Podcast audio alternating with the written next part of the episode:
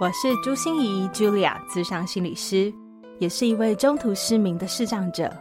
在咨商室里，我听你说；在 Podcast 里，也邀请你来听我说那些肉眼看不见，但是心里却更能看到的心理学小技巧与翻转人生的故事。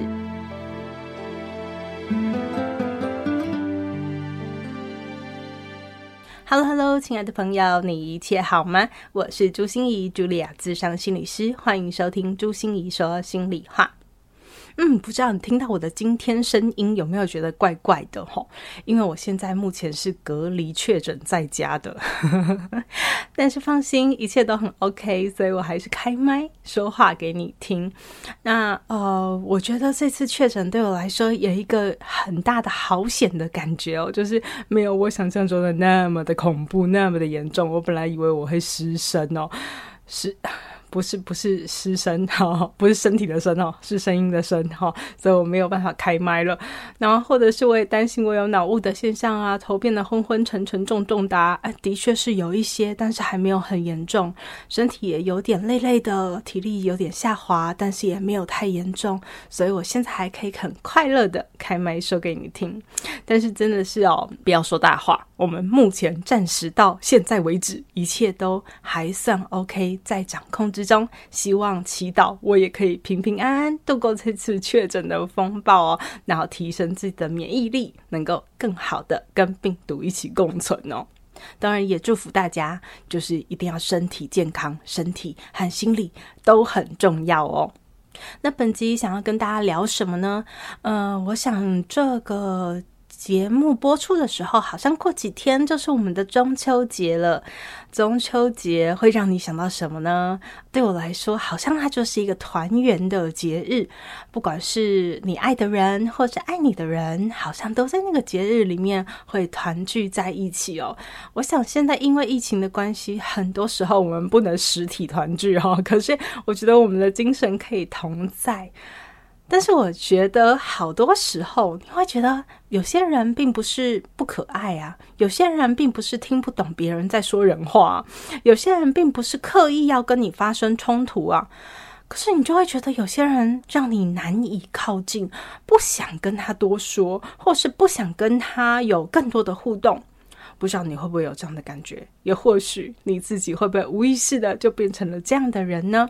所以本集想要来跟大家一起聊聊怎么好好说话。说话对我来说有分成几个层次哦，因为我的工作其实就是在说话嘛。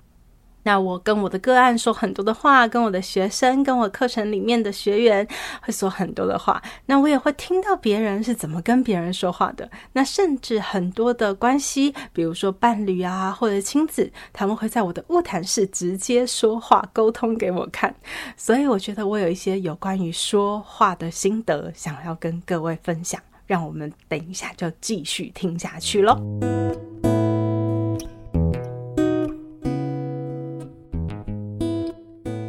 觉得啊、好好的说话有分三个层次哦。第一个层次就叫 no no no，嗯，也就是他会说不是不是不是不对不对不对，没有没有没有，你看错了不是这样。嗯，那我觉得有些时候我们要表达不同的意见，你会用 no 做开场白，我想那是可以理解的，因为就可能事情不是这样，你为了要澄清误会，你可能要说明情况。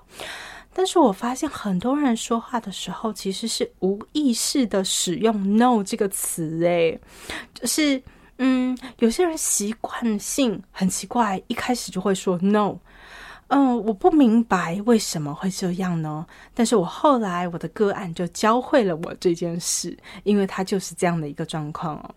还进入我的晤谈室的时候，想要跟我讨论，他其实觉得他现在生涯很无聊、很无趣，所以他想要创业。可是他发现呢、他想要创业做一些新的体验性的工作的时候，他无法领导他的团队伙伴跟他同心协力一起去创业。所以他觉得很怪很卡，可是他觉得自己很有才华，自己很有能力，自己的创意知识也都非常好啊，为什么会发生这样子的问题呢？呃，那当我的个案们跟我说到这些事的时候呢，我们一开始没有就深入某一个观点哦，因为我们还不知道怪，我们还不知道卡在哪里，我们就会常常做一个逛大街式的搜索，而不是地毯式的搜索啊，没有很仔细，先去大概的了解一下，谈一谈家庭的状况啊，他的感情经验啊，他的生涯发展啊，求学的过程啊，人际互动等等等的。嗯，我就在发现哦，我在跟他谈话的时候，常常会有一种哎，一直被说 no 的感觉。比如说，我会说哦，所以听起来，其实现在的工作让你觉得蛮枯燥、蛮乏味的。你其实很想要脱离，很想要跳脱舒适圈，对吗？他就说不是，我跟你讲哦，就是啊，我现在的工作哦，实在是有一种食之无味、弃之可惜的感觉，都没有任何创意。我心里就在想，哎，不是就说同一件事吗？或者是我跟他讲说，哎，嗯，所以你的感情现在感觉有点平淡哈，就是相处在一起那么久了，感觉是有点左手握右手的感觉哈。他就跟我讲说，不是，就是啊，就是呃，我们两个交往已经八年了啦，其实彼此都已经知道彼此的心里在想什么，你一个举手投足，我大概就已经知道了，可是要放弃，好像又觉得有点困难。我心里又在想，不是就说同一件事吗？那不是在哪里呢？我想，如果是对我的朋友的话，我可能就会直接跟他说：“啊，不都是一样？为什么你说 no no no，你又说不是？到底哪里不是了？”对，可是。他是我的个案，他好不容易提起勇气来找我，想要来请我跟他一起探索，请他一起来找寻到底那个问题可能卡在哪里。如果我就直接跟他讲说：“哎，你有发现你一直在说 no，这样别人有被指责、有被忽略的感觉哦。”这样啊，我的个案很可能就跟回去了哈，就是因为他不敢再说了嘛，他觉得嗯。好不容易提出来的勇气又被你打消了，所以那时候啊，我就只是很温柔的跟他讲说：“啊、呃，你有发现一件事情吗？就是当我在摘述你的话的时候，我觉得我说的话好像和你的答案差不多，可是你会习惯性的跟我说一句 ‘no no no’，好像我不是说对了。”他很诧异的问我说：“有吗？我有这样吗？” 我就说：“嗯，也许是我听错了。”那我们一起再来听看看好不好？你觉察一下自己，我们再来发现看看。结果我们就继续谈下去，谈到有一次他又想跟我说不是的时候，他突然愣住了，然后跟我讲说：“哎，真的耶！我发现这好像是我的习惯呢。是，这好像是一个习惯。”我说。嗯，所以你并没有要否认我，并没有要说我说的不对，或者要指责我没有听你说的话的意思是吗？只是你的一个习惯用语，只是你的一个起手式，就很像是很多人会习惯说他妈的，然后就开始说，可是他其实并不是生气，他只是一个开场白，习惯性用这样，是吗？他就跟我讲，是是是，真的，他有一种被同理的感觉。他说，哎。可是我不晓得我怎么会有这个习惯呢？那一次晤谈结束的时候，我就跟他讲说：“嗯，这真的非常值得好好想想，这个人际沟通的习惯到底是什么时候开始展开的呢？这个习惯对你又有什么样的影响呢？”在下一次误谈的时候啊，我觉得真的非常棒。他就开始跟我讲说：“哦，我知道了。其实从我国小的时候，好像就养成了这个习惯。因为那时候我非常非常的瘦弱，就会被人家欺负的感觉。我很怕被人家霸凌，所以呢，我总是用嘴巴哈，嘴巴可以胜过别人嘛，战胜别人，压倒别人。所以当我说 no no no 的时候，那个气势就会很强。我就好像是我是。有优越感的，我可以主宰一切，我可以决定一切，所以我好像习惯都会先否认一下别人的意见。这是一个多棒的觉察，你知道吗？是觉察了这里以后，我们才有办法让他慢慢看见，现在的他还需要用这些盾牌、这些 no no no 来防卫自己，来预防别人指责他，或是是呃，他要充当一只老虎，让别人感觉到他气势很强吗？他还需要用这种方式跟人建立一个关系吗？等他发现哦自己真的不需要的时候，我们才有办法把这个习惯慢慢的改过来。你也可以觉察一下自己哦，有时候啊，听到某一些话啊，或者是某一些人，呃，他说的话，你就会习惯性的很想去拒绝、否认，告诉他 “no no no”。可以想一想，我们到底发生了什么事哦？不要让你的不自主的习惯就把人推远了。第二种说话的层次哦，叫做 “yes but”，就是是是是，但是，哈、哦，大家都会听到那个但是，哈、哦，没有人会听到 yes。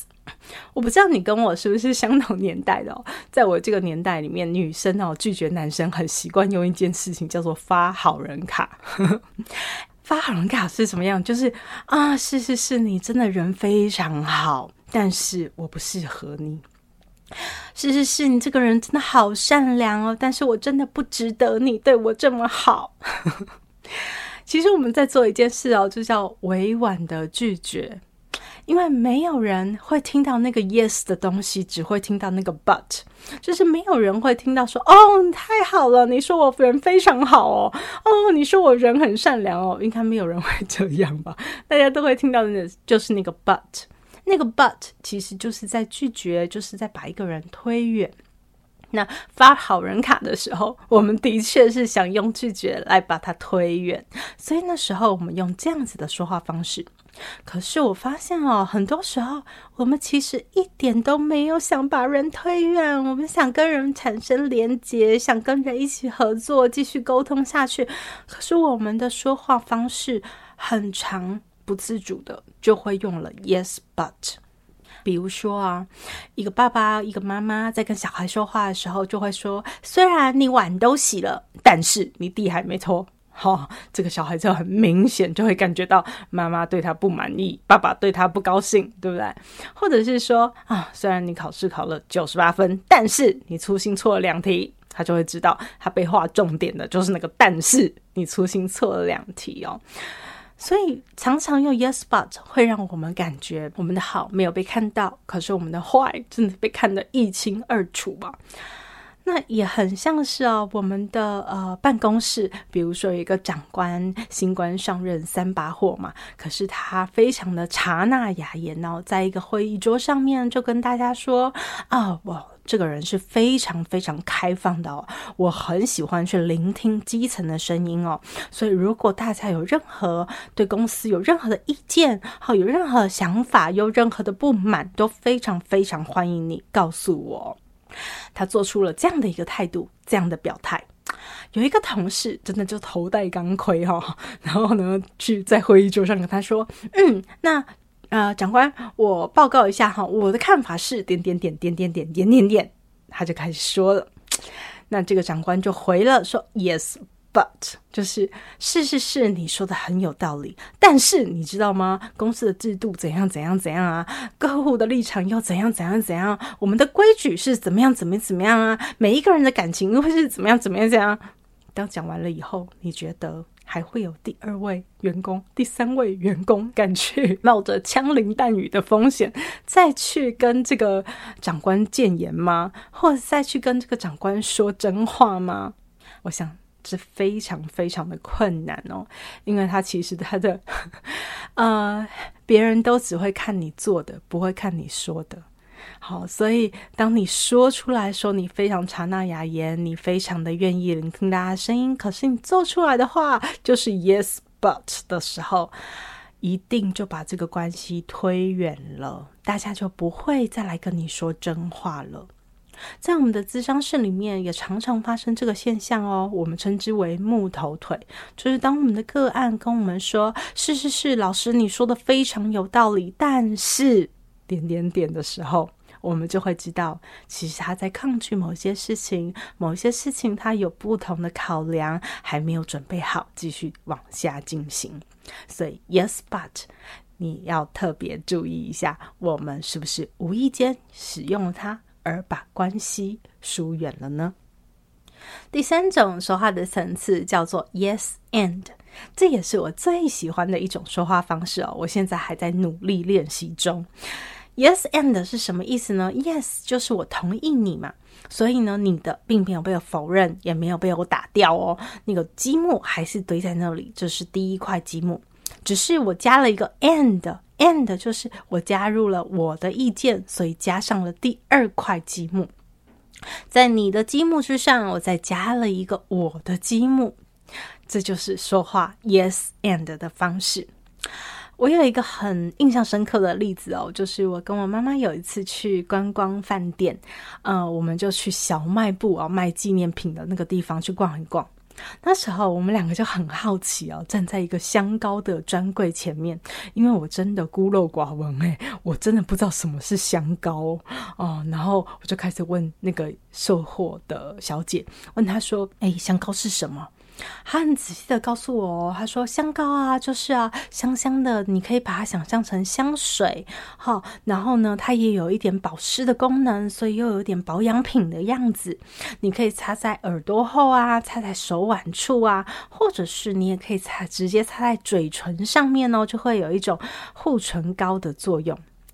那时候我真的没想太多，我马上就直接反应说：“哦，我擦在嘴唇上，它就跟唇蜜一样喽。”当我说出这句话，我就突然觉得很想把它吞回去哦，因为很笨呢。这这，他不是说这是擦香香的吗？对啊，唇蜜是擦漂亮的啊，这不一样啊！我就觉得我问我我我说了一个白痴的话。那时候，那个售货小姐就说：“对对对，它就像是唇蜜一样，只是不会发光。”哇哦！我听到这句话的时候，我就觉得我的羞愧被轻轻的接住了，好像没什么大不了。然后我们就开始在试用很多很多的香膏嘛。那时候我的妈妈就说：“嗯，这罐好甜哦，这个味道怎么那么甜呢、啊？”他马上就说：“哦，没错没错，这一罐比较甜，因为它是水蜜桃口味的。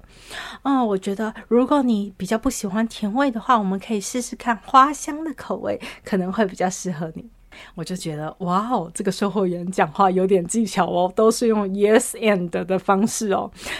那接下来我们就开始问啦，哦，那这个香膏怎么卖啊？然后啊、买多少会有打折啊之类的？他就说买三会送一哦。那像我们这种贪小便宜的人啊，一定就是要给他买三送一啦。那他说，哎，买三送一的话，公司还会特别赠送给你这个礼盒，让你可以把香膏装得漂漂亮亮的哈。嗯，然后我妈妈一看那个礼盒，马上就说：“哎呀，这个小格子的礼盒，这种碎碎的格子的样子的礼盒，好难看，好奇怪哦。”这样。我那时候就心里在想说，哇，那我要等着看你哦，你会怎么接了哈？这个说话的艺术还能有多高干？没想到他真的就接了，他就说，没错没错，这看起来好像有点奇怪哦，只是哦，因为现在比较流行复古嘛，你也知道，就是大家现在比较流行复古，所以我们用那个马赛克小瓷砖式的那种方式来做我们的礼盒，所以看起来会小格子，有一点奇怪哦。啊，结果可想而知，我和我的妈妈当然就带着大包小包，因为谁能抗拒这样子只说 yes and 的这种业务公式呢？实在太令人舒服了，所以。记得哦，yes and 就是不打掉你的，只是再加上我的。我同意你说的，然而我也看到了另外一个层面，所以可能我们的说话语气，我们的说话内容就会变成说：对对对，我知道你看到了这个，另外我也看到了另外一个部分。好，或者是说，哦，我了解你有想到这个部分，同时我也想到会不会有另外一种可能呢？所以，我们加上了我们的想法，在不否认他的意见的前提之下，我想，yes and 真的是一个很棒很棒的说话技巧，希望我们都一起来练习。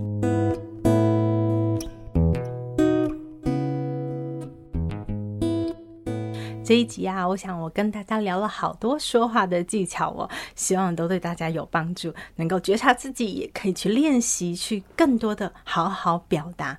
因为呃，前几集曾经上我们职人来谈心的张望行老师就跟我们说，我们不要好说话，但是一定要学习好好说话哦。但是其实，在人际的沟通、应对、进退间哦，我觉得说话其实不是最重要的耶，因为说话其实就是一个投球的过程，但是接球才是更重要的。我觉得听才是。一切的关键，一切的根本哦，只有当我们听懂了、听到了、也听对了的时候，才有办法在人际的互动、应对进退之间，踩出一个最适当的舞步哦。所以我在黑暗学院的课程又即将要开跑了。我在七月的时候曾经开过这样的。